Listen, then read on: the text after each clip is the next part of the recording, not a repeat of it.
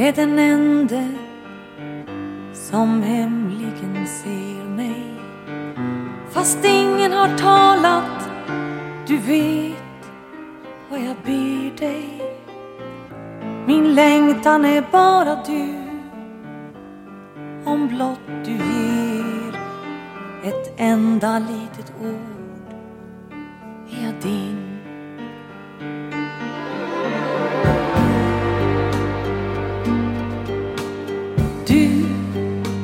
Är den ende jag aldrig kan glömma. Din mun, dina ögon, din lugnande stämma. Och därför jag ber dig nu, låt du mig ge ett enda litet ord. Är jag din? Som du, fast du hör till en annan. Skänker mig kärlek hos dig vill jag stanna. Mitt öde det är att bli din. I min fantasi, det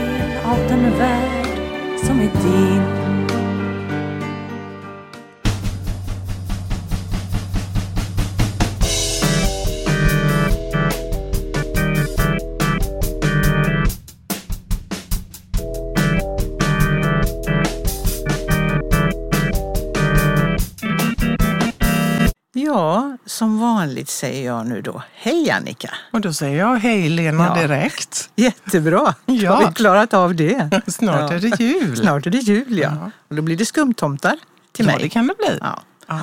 Och dans kring granen och Ja. sånt. Passionerad dans kring ja, granen. men jul är ju faktiskt en väldigt passionerad högtid. Vi ska ju prata om passion idag, Ja, kan man ju säga. Då är ju de flesta ganska passionerade hur man förbereder jul och hur det ska vara och sådär. Och besatta av det är ju en del till och med. Vi ska prata om passion och det är ju egentligen inget psykoanalytiskt begrepp i sig. Nej. Eh, Men eh, och ju mer man har gått in i det här och tänkt om det här, desto mer snårigt känns det faktiskt lite grann. Ja, för vad är Ja, passion vad är egentligen? det egentligen? Vad är det ja? egentligen? Ja, och vad är det för skillnad på passion och förälskelse? Ja, vi ska kommer att prata lite grann Ja. om det, eller hur? Och sen Men tänkte det- jag, och sen tänkte jag så här, vad är, vad är det bara liksom det, det, man tänker sig att det ska fylla en funktion för människan när man har fått en mekanism kan man säga, va? som tar både kropp och själ i fullständig besittning. Så att man bara blir upptagen av ett objekt. Man begär bara ett objekt. Sen om det är en person eller en sak eller en idé. Men fullt, fullständigt bergtagen så att säga av en grej. Och och då tänker man, ja, what's the point? Det måste Ja. väl ha någon betydelse och vara någon mening med det. Ja. Ja. Och, och en sak som jag läser som jag tänker på, på det, det är det här att passionen är ett allvarligt försök att fullborda tillvaron. Alltså göra tillvaron. Komplett. Komplett. Mm. Komplett. Komplett och hel. Och här finns ingenting mer att önska. Nej. Absolut. Det, Ja. det, och det kanske man som människa har behov av. Och varför har vi det egentligen? Kanske för, jag vet inte, men kan det vara så att eh, alltså den här grå, grå, grå vardagen, alltså att, att när förnuftet är på topp om man säger så, så, så är du inte passionerad. Och det kan hända att det kanske man behöver för att sätta färg på tillvaron. Mm. För att liksom få en kick, för att få liksom det att brinna till. Eller, ja, att liksom, och det kan ju också vara så, tänker jag, att det då blir att det finns en, en grund, grundbehov av det. Då har vi återigen det här med grader då. Va? Men att det också kan bli ett försvar naturligtvis mot de mörkare sidorna Absolut. av Ja, det en tror själv jag. och ja, det livet. tror jag. Och eh, är det inte så att om man, om man går till begreppet, alltså passion, så kommer det ju från ordet patio som betyder lidande. Mm. Och om man börjar då med passionen eh, när det gäller Jesus, det är ju Eh, ja, den ursprungsanvändningen kristna. Ja. delen av passionen, alltså betydelsen av passion, så är den ju kopplad till död, eller hur? Mm, precis. Ja. Jesu död, lidande och död. Mm. Alltså musik, musik, musikaliskt så har vi ju de här, vad heter de? Matteus Passionen och Mm. Johannes passionen. Och det handlar ju om Jesu lidande och död alltihopa, tror jag. Ja, Ja. och även passionstiden. Ja. Finns det inte någonting i kyrkåret som heter Jo, det? och på andakten och sånt där, ja precis. Ja. Men sen gick det ju över, det som är intressant är varför gick det över till att kopplas ihop med kärlek och tvåsamhet och sånt där. Då. Det har väl med romantiken att göra kanske. Eller när man börjar, människan blir mer som individ. För det var det ju inte från början. Så det finns lite olika betydelser. Men kan det också handla om, utifrån den här religiösa delen då, att det handlar om att vara frälst? Alltså, jag tänker på Just det. människor som blir så här uppväckta, så att säga, i religiös mening och börjar tala i tungomål. Och, alltså att man blir helt uppfylld av den heliga ande. Kan det vara något sånt också? Då är man ju också bara upptagen av ett objekt. Ja. En ande. En ande, ja. Ja. Annika Koster och Lena Lundqvist är socionomer och legitimerade psykoterapeuter. De är verksamma vid Göteborgs psykoterapiinstitut. De pratar på om psykoanalytiskt tänkande och psykoterapi. Och jag, jag menar, när man har tittat på det så är, så är det ju också inom kon, konsten att, att det finns ju konstnärer som har målat bildsviter som också är passion som handlar om Jesu li, lidande och död. Mm, mm, Så småningom på korset. mm. Men även konsten i sig, alltså alla som arbetar. Där finns ju också, eh, som Freud har ju skrivit den här eh, berättelsen om Leonardo da Vinci. Ja. Och det handlar ju om, det som är hans poäng där, det är ju i princip att Leonardo bytte ut den erotiska kärleken mot forskar, alltså forskarbegäret. Mm. Och, eh, och även kanske med hans måleri och så. så att han, han är ju ett exempel på en person som har sublimerat kanske den erotiska delen av sig själv. Och det är också en passion. Han var ju enormt pa- och Freud själv var ju väldigt passionerad. Han är ju bra exempel på en passionerad forskare. Eller otroligt vetgirig och nyfiken och otroligt upptagen av sin psykoanalys eller vad han ville berätta om. Eller. Så att... ehm, Men, Ja. men när vi pratar om det nu, apropå den kristna och den här passionen och bli uppfylld och helig ande och allt det här. Så är det väl så att när vi har tittat på liksom passionsbegreppet så är det intuitivt liksom relaterat till död. alltid. Passion kommer alltid med död. Ja, Och det kommer ju med död i och med att du kan ju inte vara i en passion någon längre tid. Så att när passionen träder in så är den ju snart död. Ja. Det säger sig självt. ja. Och vad kommer efter passionen då? Jo, då kommer ju tomhet. Mm, mm, Så passionen fyller upp mm, också utifrån skräcken för tomheten efter. mm. Men Eller? från början är det ju en, alltså det intressanta är ju här, som är lite snurrigt, är att man kan tänka sig att när du är i, i en kärleksrelation till exempel, när du är passionerat förälskad, och då kan man tänka sig att du inte är narcissistisk för då har du släppt, lagt all din libido i den andra. Du laddar ju inte dig själv. Men det är ju det du gör ändå egentligen. för att du liksom idealis- du flyttar över ditt jag-ideal på den andra. Det är en projektion. Egentligen är passionen en form av projektion av ditt, ditt eget narcissistiska behov av helhet och att ha allt, få allt. Att vara omnipotent, att kunna allt, att allt är det absolut bästa. Det lägger du in i den andra. Ja, precis. Och på så sätt känner, sig, känner man sig hel Ja. under en period. Men egentligen är det ju en alienation och en, en, en, det är ju egentligen inte, det är klart man kan känna sig hel men det, det är ju inte så att du är nära den här personen utan det är ju din egen narcissism egentligen som du fyller på på det här sättet. Ja, jag skrev, skrev någonstans när jag gick igenom det här att egentligen är ju detta ett solospel. Det Ja. berör ju en ja, person. Precis, precis. Det är en person som laddar Ja, någonting eller någon med, med det här. Va? Och upplever sig då liksom att, att det blir så passionerat så det känns fullbordat och helt. Eh, och någon har skrivit att vi är helt utom oss. Alltså vi går utanför oss själva på något sätt. Mm. Eh, och nog, nog är det så att människor, om man talar i liksom kärleks, eh, kärlek över ett liv, Mm. så nog är det så att människor i sina liv inte har så många passioner, Nej, kan vi tänka. nej. Därför att de är så uppslukande och de är så också enormt eh, plågsamma att vara i på ett sätt. Inget roar mig just nu. Ingen annan, bara du. Ring, ring. Bara du slog en signal. Ring, ring. Tystnaden är så total. Ring, ring. Skingra den oro som mal. Om jag fick en signal tog jag ett språng. Hjärtat gjorde en volt, ding dong, bing bong.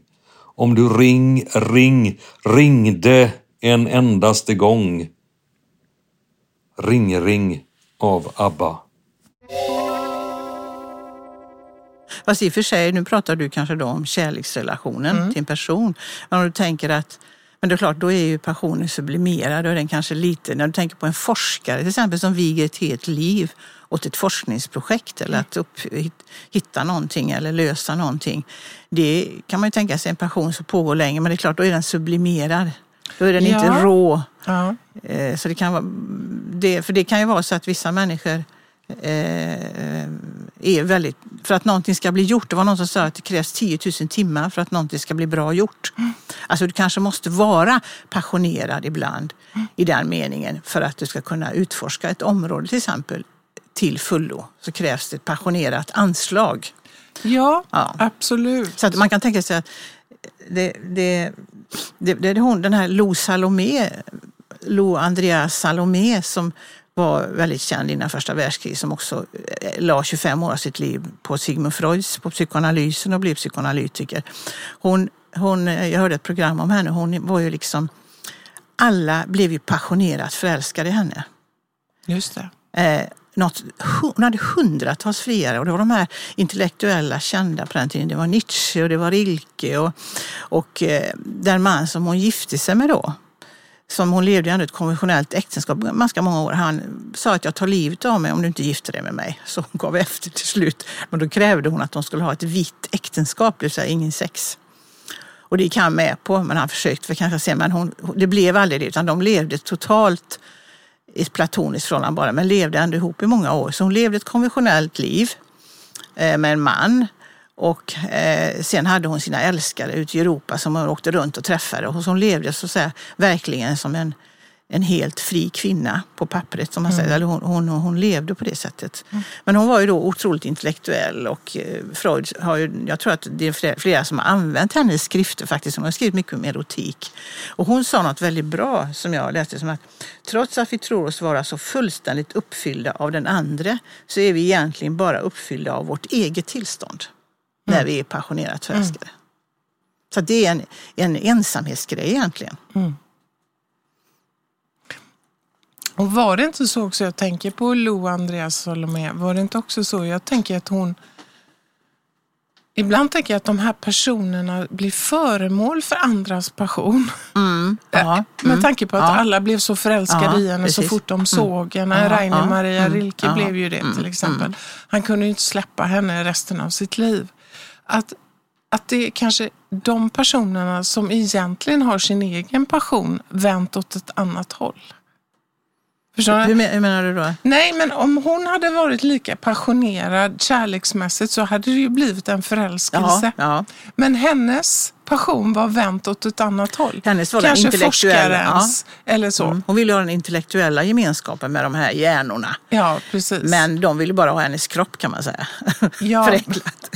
De kanske ville ha det andra också men det var två olika begär. Ja. Ja. Men jag läste någonstans också utifrån det här med arbetslivet, apropå Mm. forskare och så. Att man, alltså, läste någonstans att man kan skilja på två olika sorters passionerade förhållningssätt. Mm. Dels den här harmoniska, passionerade medarbetaren. Mm. Eller den mer tvångsmässiga passionerade. Det vill säga den tvångsmässiga som blir intresserad av ett ämne eller fåglar eller Mm. akvariefiskar eller vad det nu är som man blir passionerat intresserad av eller, eller sitt jobb. De kan inte bryta. Mm. Psykoanalys exempel. Ja, eller psykoanalys. Den tvångsmässiga har mer svårt att bryta, att bryta av, göra någonting annat. Medan den mer harmoniska, det här är ju väldigt liksom ja, jag vet inte om det egentligen har någon Jo, men bäring. Freud, Freud skriver om det någonstans. Att, eh, apropå Leonardo da Vinci, där, va, att, att han, han pratade om, om, om, tre olika, om tre olika sätt. Och det ena var ju det här eh, Alltså att den här forskarkraften som små barn har, att den kan dödas helt då, va, om man blir en hemmapersonlighet. Men man kan också föra över den och då är det bortskänkt material i, i tvångsmässighet, besatthet. Va? Och- Men det tredje är det som han menar Leonardo da Vinci. Han sublimerade och då är du, har du inte... Vad är det för skillnad på sublimering och bortskängning? Det har med det att göra. Tror Det bortskängda är ju helt omedvetet. Ja, Det sublimerade är ju ett erotiskt sätt att skapa dem eller forska eller något. Men det, det, är inte så, det är inte så omedvetet antar jag då, eller vad han menar med det. Men, men jag tror att det finns liksom, det är olika grader här också. ja, det kan det vara. Så att det så att, han menade ju att eh, Leonardo da Vinci var ju ganska frisk då egentligen. Han, han eh, trodde väl Freud hade homosexuella böjelser. Han går in och förklarar varför. Han har ju en, en dröm där, men det behöver vi inte gå in på. Men, men att han levde platoniskt bara med de här unga männen som hade det runt omkring sig. Och att han så att säga, kanske inte behövde, för att han sublimerade all sin erotik så att säga, på sin konst och sitt enorma forskarbegär. Och där liknar han ju lite Lou Andreas Solomé då. Ja, och kanske Freud också. Ja. Ja. Så det kanske är mer det du beskriver, det där mer som man då tänker på som harmoniskt passionerat förhållande till Ja. sitt arbete. Mm. Men jag tänker på det då att passion är ju också rörelse eftersom Ja. det rubbar hela Ja. vårt varande på, no, på något sätt. Och eh, det, ju, det kan ju också röra hat. Det är en in, intensiv erotisering av hat eller kärlek i relation till någon eller något som man upplever som väldigt unikt. Eller hur? Den andra är unik. Och eh, eh, sammansmältningen mellan mig och den andra är unik. Men egentligen bygger ju det på ett förnekande under passionen eftersom det rör sig om en person. Att mitt, min egen projicering på den andra, det är ju att det unika förnekas ju egentligen hos den andra. Ja. Eller hur? Så det är en paradox här va? den ska, precis, det är en paradox, ja. ja. precis. För den andra blir unik. Ja. Och samtidigt är det ju ett förnekande av att man är två. Och att den andra Ja, är unik. det är ingen differentiering, det finns ingen åtskillnad. Alltså, sub, objektet måste tillfredsställa mina subjektiva behov. Ja. Så att den måste vara den person jag vill den ska vara. Ja. Och om den då inte är det, så kan det ju gå över i hat Precis. ja, och bli våldsamheter. Mm. Kommer du ihåg den där filmen Fatal Attraction, vad heter den? Farlig förbindelse med Ja. Michael Douglas och Glenn Close. När hon liksom tog, tog hon en kanin och alltså, Men du, nu pratar om stalking. Alltså Ja, personer ja. som utser någon till ett kärleksobjekt. Och oavsett om det personen är mottaglig eller Ja. inte så kvarstår kärleken. Ja, precis. Och, eh, här, jag tänker på passionen, ja. egenmäktigt förfarande också av Lena just det, just det. Andersson. Ja, just det det, här att, det här passionerade eh, förhållningssättet gör ju också då Ja. att när den andra visar tecken på att jag inte är intresserad eller så, så, så nästan stegrade ja, precis. impulserna att liksom tränga sig närmare Mm. Det är väldigt den bra. andra. När man läste den boken så kände man henne, sluta, sluta, tänkte man att sluta förfölja honom, sluta. Och så upptagen av honom kände man va? att Ja. man ville säga till henne när man läste den boken. Den var ju ganska plågsam. Och Andrew Green han skriver ju det också att, att passionen har väldigt nära släktskap med galenskap. Ja, Eh, och jag tycker han skrev väldigt fint så här. Den brinnande busken döljer anblicken av den psykiska öknen. ja, det är bra. Det är väldigt fint beskrivet. Alltså att de här flammorna som ligger framför liksom döljer kanske tomheten som ligger bakom och kanske depression. Och då kanske det, det stämmer lite med Alberoni som har skrivit om förälskelse. Eh, Att eh, varje förälskelse föregås av en depressiv överlastning eller överbelastning i personen. Va? Att det är liksom, det går inte att säga nu vill jag bli förälskad för jag vill ha lite färg och skimmer i mitt liv. Då blir man inte förälskad. Utan det krävs en svacka först. Ja. Ett lägre stämningsläge, en depressiv liksom, eh, tyngd. Då kommer förälskelsen. Så det är ju ett naturligtvis ett sätt att lösa någonting på då. Och nu Apropå brinnande in- buske och öken. Ja, och nu kommer vi in lite på förälskelse Ja. också. För, för jag menar, passion kan ju övergå så att säga Ja. i kärlek eller förälskelse. Så kan det ju vara. Va? Mm. Och alla revolutioner har ju börjat med passion. Ja, och, precis. eller hur? Det som får mig att gå Mm. utöver det jag egentligen kan eller orkar. Alltså, Mm. Den här liksom brinnande busken så att säga Mm. som får mig att gå genom eh, eld och vatten. Ja, det behöver inte vara en rörelse mellan två, det kan vara en kollektiv rörelse som du säger. Va? Ja, Hela arbetarrörelsen, hela eh, ryska revolutionen och jag menar... Men, men också då att förälskelse innehåller faktiskt två subjekt. Mm, Det är ju den stora skillnaden mot passion. ja. Eller hur? Förälskelse uppstår. Även om det en förälskelse innebär att jag ser det bästa hos mig själv I den andra. i den andra. Och i början ser väldigt lite av den andra. Det finns ju likheter här. Så finns det ändå två subjekt. From tror jag säger så här, Erik From, när kärlekens konst, att förälskelse, eller kärlek säger han, kärlek, det är ju nästa steg då, efter passion, förälskelse, det är när, när två blir ett men är ändå två kvar. Alltså man, man, är, man, man kan känna sig som ett men man är ändå två subjekt. Ja. Och där handlar det ju om, som From skrev den här klassiska boken, där handlar det ju om att stävja sin narcissism för att det ska bli kärlek. Mm. Men i passion och även delvis i förälskelse så är det ju mycket narcissistiska behov man tillfredsställer. Ja. Man förlägger saker i den andra helt enkelt som inte... Man lägger saker i den andra som den, han eller hon inte har Nej. egenskaper. För att tillfredsställa någon fullhetskänsla som du sa. Om man då tar förälskelse så kan man ju tänka att alla människor har ju haft, som Alberoni skriver där, någon period i sitt liv med kanske väldigt mycket intensiv erotisk eh, atmosfär, sexualitet tillsammans med någon. Och att det här är liksom perioder som lätt tas som måttstock. Jag tänker tidningarna och sociala medier är ju fulla av det här. Ja. Vad som är, är liksom, när det gäller sexualitet och vad som eh, anses, anses vara lagom två samlag i veckan eller tre, allt det här. Va? Men de här, de här perioderna är ju ofta väldigt förtätade och hör till passion eller stark förälskelse. Och likadant där, så många gånger i ett liv kanske inte en person har det. Nej.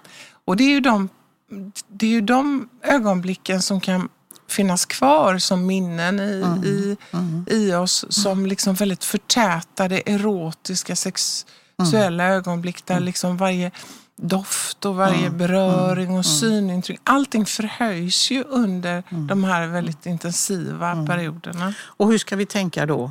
Eh, eh, vad är det för någonting vi kanske återgår till då? Alltså apropå regression. För det skriver ju Freud om och det skriver många annat. Egentligen så är ju grundprototypen första relationen mellan mor och barn som är en, en icke-differentierad tid. Precis som passionen. Det finns inget jag, det finns inget du, utan vi är ett. Vi enas. Och att det är, är Sen kan man ju undra då, är det en längtan tillbaka till den tiden? Eh, Eller är det en regression i meningen ett försvar mot en utveckling? Alltså, kanske att passionen kommer i ett ögonblick när jag behöver lite förändring i mitt liv. När jag liksom går på tomgång. Kanske, det kanske är lite, lite torftigt, lite trist. Lite, det kanske är så att jag känner att jag behöver en förändring men jag kan inte sätta ord på det. Istället blir jag passionerad förälskad i någon person. Kanske snarare då än i en sak, i någon person. För att jag försöker lösa någonting annat, apropå öken. En ökenvandring genom att det kommer en brinnande buske då, så för en kort tid. Så egentligen tänker jag att passion är ju, om vi tänker så, så är passionen ett sätt att försöka lösa en inre problematik genom en, en yttre situation, alltså genom ett, ett utagerande kan man säga då. Ja. En yttre förändring. Man försöker genom en yttre förändring lösa en inre problematik. Och så kan det ju vara i- vid skilsmässor och många sådana saker, att det är en, någonting som behöver gås igenom i ett äktenskap eller ett förhållande på djupet eller någonting som behöver konfronteras. Istället så blir man passionerat förälskad i någon annan och så säger man jag blev kär i någon annan, det var orsaken, men det är inte egentligen det Och så är- ovanligt, Lena, är ju inte det heller i ett terapirum. Att när en person har gått in i en eh, i en process med någon och sitter som vi gör när vi jobbar med patienter. Så just i det ögonblicket när terapeuten börjar bli betydelsefull, då är det inte helt ovanligt att patienter kan bli maniskt förälskade. Som vi säger, maniskt, men förälskade i någon utanför. Också ibland som ett försvar mot att gå in i den här lite djupare Det undersökningen Det av vem bara, jag vara, det är. behöver inte bara vara terapeuten, analytikern, patienten blir förälskad, utan den var utanför, ja. Precis. Ja, precis. Att man går Mm. utanför rummet. och det, det, det finns ju inga fel och rätt i det här. Nej, utan det, allt det här går ju att förstå Mm, utifrån att det, det är en ganska stor sak att påbörja en terapi och så småningom börja närma sig sig själv. Och det kan vara enormt smärtsamt och plågsamt. Och att det finns ett naturligt försvar där av att nej, eh, om jag fyller upp mig med någon utanför rummet så behöver jag inte gå in i det här. Eller fylla upp mig med, som han skriver i den artikeln pratar vi ju om i kärleksavsnittet, iakttagelser om överföring kärlek. Där beskriver han ju Freud hur patienterna blir kära i honom, det var ju bara kvinnor han hade då, Ja. eh, som ett motstånd mot att jobba med sig själv. Alltså istället för när man börjar närma sig sin så att säga, smärtpunkt, det som man egentligen behöver prata om i terapin, så blir man förälskad i terapeuten istället.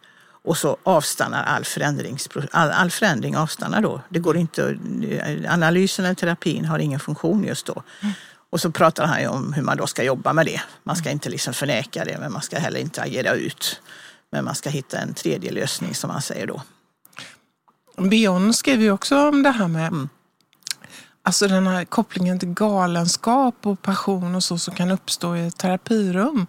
Att, att i någon mån kan man ju också tänka att i, i värsta fall, höll jag på att säga, Mm. i terapirum så kan det ju uppstå det vi kallar för folia dö. Mm. Alltså att båda blir galna i någon mening. Alltså man går in i en gemensam eh, känsla av upphöjdhet eller, eller förtätat. Alltså att någonstans, det är ju alltid en, en risk, tänker jag, i, också i ett, i ett terapirum när patienten riktar sin passion mot terapeuten.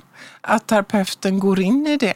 Alltså det, det här är ju svåra saker. Motor, absolut. I motorföring.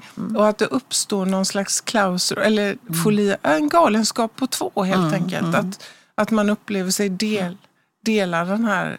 Och det, det kan ju ta tid innan man som terapeut inser vad, vad det är jag sitter i så att säga. Va? Ja, men vi pratar om det här, det, här upphöjda tillståndet av, eh, och i någon mån också då, eh, den här sammansmältningen som du är inne på, som också handlar om m- faktiskt mor-barn. För det är ju Ja. sammansmältning det handlar om. Eller hur? Och det här kan ju också finnas i politiska rörelser. Absolut. Eller hur? Man, sm- Jag tänker på det här med magarörelsen i USA. Alltså den här liksom en, att så många människor till exempel idealiserar Trump och att han, han blir som en gud som ska liksom förlossa och, och, och hjälpa.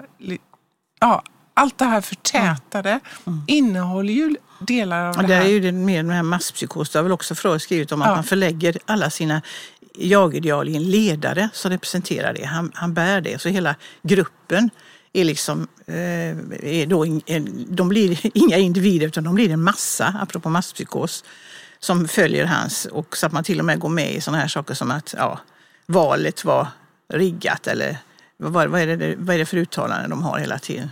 Eh, Var Eh, ja, att det, var ett, att det var i alla fall fake, eh, ja. ja, att, att, det blir, att man går med till och med i sådana här totalt eh, så här oförnuftiga tankar bara för att man har förlagt det i, i honom. Han representerar ju det. Han representerar då sanningen och Ja, det här- trumpism, trumpismen kan man kalla det för. Ja, och den här passionerade laddningen av en ledare, det har vi ju sett genom historien på många olika, på många olika sätt. Och ja, vi ska ju inte heller inom vår, inom den psykoterapeutiska världen så finns det också, har det ju Oh, också ja. funnits genom åren, ja, från Freud och, Mm, och em, just den här laddningen av en person med passion att den personen besitter all kunskap. Den personen, att man placerar delar av sig själv.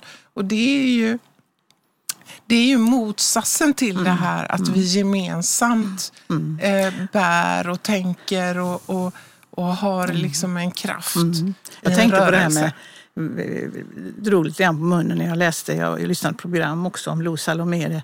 Eh, Men det här att den här Lo Salomé eh, som då alla män blir, men apropå idealiseringen av Freud jag är inne på nu, va? att det är ingen som ens tänker, han hon träffade honom, i och för sig var hon kanske mot 50 då, va? men det påstås ju att hon drog till sig män hela sitt liv. Va? Men det skrivs ingenting om att Freud blev passionerat förälskad i henne. Det, det tas inte ens upp, utan han lyssnade på henne och han sa att hon hade mycket bra att säga och han utbildade henne till analytiker trots att hon vägrade gå i egen analys och så, så fick hon bli psykoanalytiker. Upp. Men, men, jag, jag, tycker, jag blir lite full i skratt. Va? Alla, det beskrivs ju att de faller som vad heter det, furor. Men inte, det skrivs ingenting om Freud, för han skyddas av det psykoanalytiska samhället tror jag. Ja. Han skyddas från alla sådana här möjligen låga, att han kan också naturligtvis ha blivit passionerat förälskad i henne.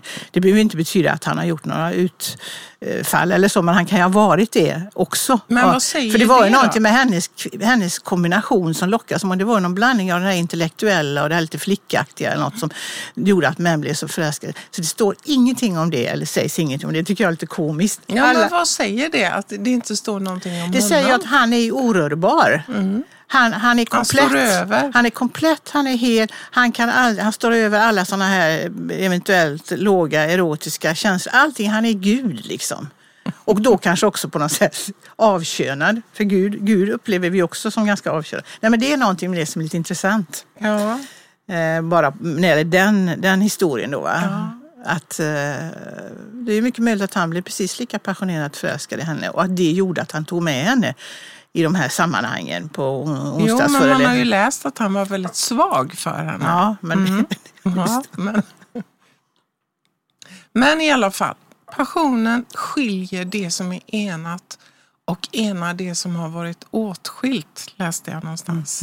Det, alltså, det finns alltid någon, mots, någon, någon motsättning. Jag tänker till exempel, alltså, världshistorien är ju full av litterära beskrivningar av passion. Jag tänker på Romeo och Julia till exempel. Ge mig min Romeo. Och när jag kommer att dö, ta honom och klipp ut honom i små stjärnor. Och han kommer att göra himmelens ansikte så fint att hela världen kommer att vara kär i natten. Ur Romeo och Juliet av William Shakespeare. De här två släkterna, Montague och Capulet, som var i strid med varandra.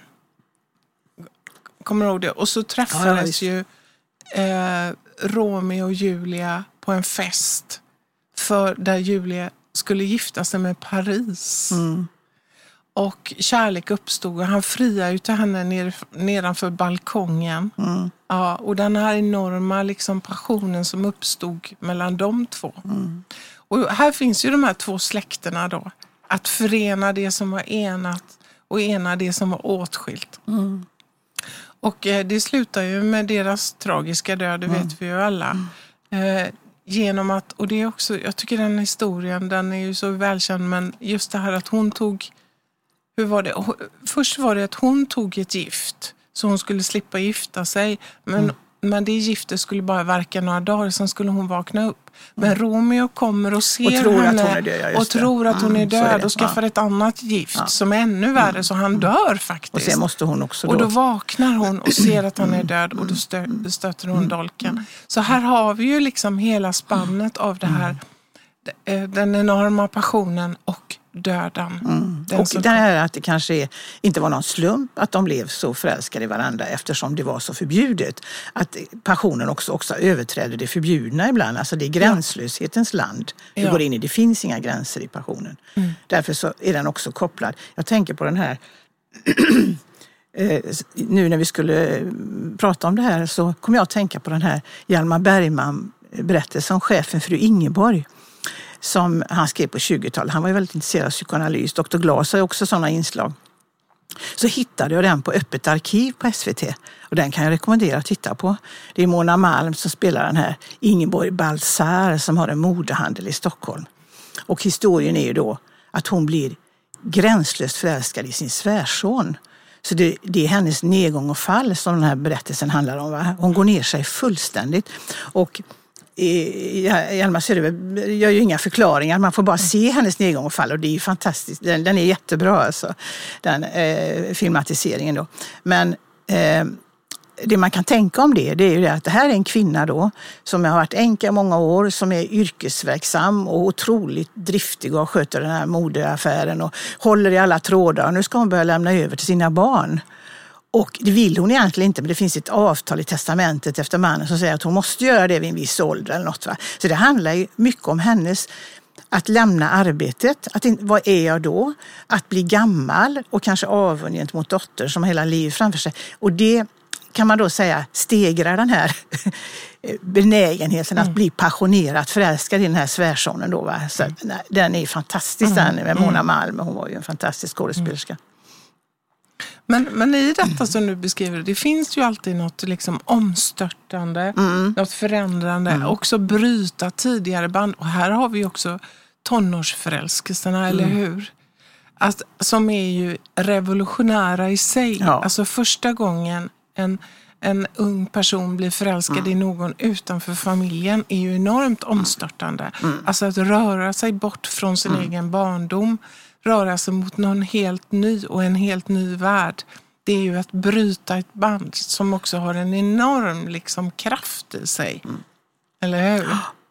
Så omstartade. Och, och det är även det och att det är så mycket ungdom som det är också det att du mister någonting då. Du mister barndomen. Ja. Och det är när du mister saker som hon då, hon mister sin, sin, sitt arbetsliv, hon mister sin eh, ungdom, sin hon på att bli gammal. Det är sådana situationer som du är mer benägen kanske att hamna i. Att behöva, så du behöver passionen ibland för att ta dig igenom svåra skiften i livet kanske. Och ja. ungdomstiden är ju väldigt speciell. Det är mycket förälskelse därför att mm. då behöver du hjälp av och det är en enorm kraft mm. i detta, så det är klart att det är till hjälp. Mm. Va? Mm. Mm. Så ska, så, jag menar, ska vi tänka så passionen kan ju inte bara vara dålig, även om den alltid innehåller död och att den innehåller element av gränslöshet och galenskap då naturligtvis. Det är ju grader i det, men det kan ju också vara någonting som sätter saker och ting i rörelse.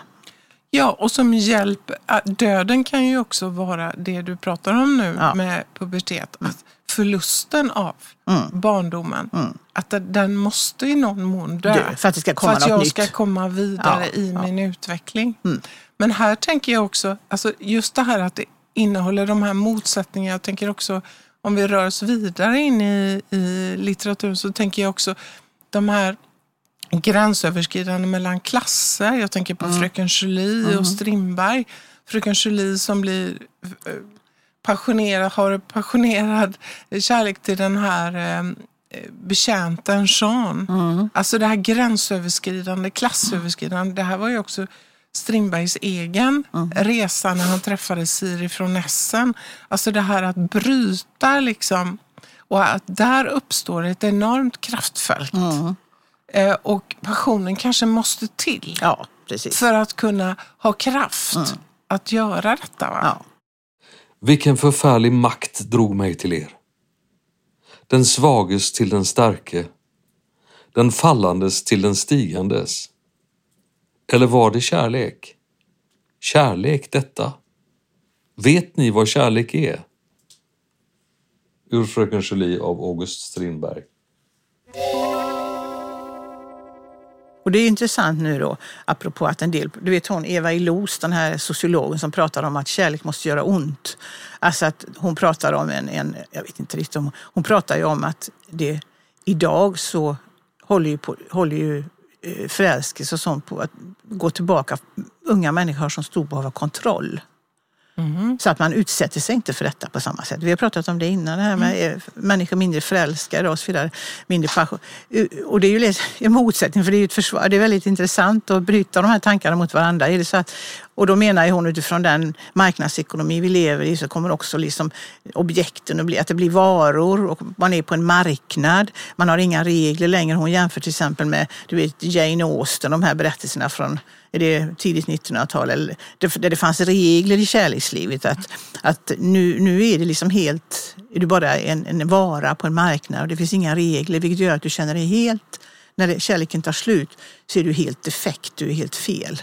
Det är inte bara så att den här personen inte tycker om det och att det går, går mycket hårdare åt individen idag. Mm. Vilket skulle göra att man blir rädd för att tappa kontrollen, mm. vilket man gör när man är djupt förälskad och passionerad. Mm. Och då betyder det att man går in i lite mediokra, halvtråkiga förhållanden för det är det enda man vågar sig på. Va?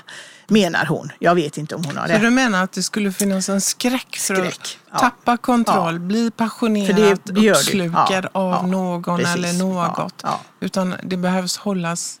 Men då, ja, men då, och då tänker jag så här att så. Eller, eller kanske, det är lite intressant för det säger Mose själv, eller om det är ett försvar passion så kan det vara att det bara är passioner. Det blir aldrig någonting annat. Mm. Det kan ju också vara en eh, mm. korta bloss, liksom, korta kontakter. Kanske mm. bara liksom eh, väldigt korta, korta förhållanden, mm. passion några gånger och sen är det slut. Mm. För att då blir man inte beroende. För så länge man inte har känt någon lite längre så inträder inte några beroendemekanismer. Jag vet inte. Jag vet inte om det är så. Nej. Jag tänker nog kanske att människan har liksom Alltså, ja. Att det här ingår mm. i vårt mm. Liksom, mm. predikament, att vi mm. kan faktiskt. Mm. Och det kanske är så att, som du säger, att att också att ett ökat behov av kontroll kan leda till att vi mer drabbas. Ja, För det är ja. ju så att passionen mm, drabbar. Mm, mm, det är ju inte så att mm, människor mm. söker sig aktivt. Nej, nej, inte nej. medvetet i alla fall. Men jag tänker på, vi pratar om det här med... Jag tänkte bara med, på, ja, tar du det? Ja, jag tänker på också det här med, med, med hat. Ja. Alltså det passionerade hatet. Kristoffer mm. Bolla som vi har tagit upp här flera gånger och nämnt. Eh, en amerikansk psykoanalytiker. Mm. Eh, nu levande. Vi mm. pratar mycket om mm. döda. Winnicott och mm. Freud och Bion och så. Mm. Men eh, Bollas lever i... Och han skriver det om det här eh, i en artikel som heter Loving Hate. Att någonstans, och han bygger väl en del i den artikeln i alla fall på det här med Winnicotts teori. Att barnet hatar ju, eller barnet riktar sin skoningslösa kärlek. Alltså i början när barnet är eh, spädbarn mm. så är liksom kärlek och hat, det är inte utdefinierat allt, alls utan barnet har liksom sitt behov som det riktar mot mm. modern eller omsorgspersonen. Mm. Och att det alltid innehåller ett visst mått av aggressivitet. Mm. Och han tar, tar det här att barn hatar sina föräldrar passionerat. Mm. Och, och, det gör de mm. i sekunder mm. eller ibland timmar. Mm. Men att det hatet är liksom en, att känna det här passionerade hatet hos ett barn är en förutsättning för att bli en autentisk individ. Mm, att mm. kunna hata att med befinna passion. sig i miljöer där man känner att man får känna den känslan. Ja, och det är inte ens säkert att barnet Nej. får det. Nej. För han tar upp lite olika i den artikeln familjesituationer som han har mött då i mm. USA, bland annat i mm. Kalifornien. Och där beskriver han de här väldigt välbeställda familjerna. Mm. Till exempel, ni vet, du vet det här happy family. Ja. Och hej vad underbart, åh oh, vad oh, skönt, och oh, mina mm. underbara barn och mm. livet är underbart och hej och nu ska vi grilla och, och, och, och, vi har det så gott. Hej, ha det så gott. Och han beskriver de där familjerna, en viss typ som han mm. har mm. kommit i mm. kontakt med då. Att där hatet inte får finnas alls. Nej, nej. Och där barnen, de här familjerna kan krackelera när barnet kommer upp just i pubertet. Mm. Därför att då vänds hela det här lyckoprojektet om. Mm. Mm. Och det här är familjer, menar han då, där barnet måste liksom söka sitt passionerade hat och använda det för att i någon mån tvinga ut föräldern på scenen. För att känna att, att föräldern är verklig. För det är byggt på klichéer. Ja, Familjelivet ja. är byggt på ytliga klichéer. Och barnet känner sig inte verkligt i den situationen. Och att det här hatet som då eh, barnet kan känna, eh, det är liksom e- en strävan. Och han skriver också ett konserverande av, det är kärlekens tjänst. Alltså för att kunna känna någonting för Hatet föräldrar. motöverföringen, det är ju Winnicotts artikel. Den är ju Ja, fantastisk på att berätta att det är nödvändigt att barnet känner förälderns aggressivitet för att det ska bli autentiskt. ja. Och, men här menar han då att, att barnet måste Ja. Alltså det blir ett passionerat hat som måste få lov att finnas. Annars så finns det ingen, ingen verklighet, inte i kärleken heller. Så på något sätt så, så konserverar barnet den kärlek som föräldern inte kan liksom förmedla. Och han, han menar att i de här familjerna så finns ingenting, när, när barnet beter sig illa till exempel, jag tyckte det var en jätteintressant artikel. Så, så, så i de här familjerna, sluta gör så, kan komma. Nej men varför gör du så? Sluta Ja, gör du så. Men det finns egentligen inget undersökande om varför. Nej. Hur ser den inre verkligheten? Varför gjorde du så som du gjorde? Eller att föräldern beskriver någonting av sin egen Och det, och det är det de är ute efter. Jag tänker på Eva Ilos där, men även hon, Liv Strömquist har skrivit den här boken om den rödaste rosen, slut om kärleken, också bristen på, alltså det är det här förytligandet. Jag tänker på hela den här influen, influencer, den här kulturen, det är liksom mer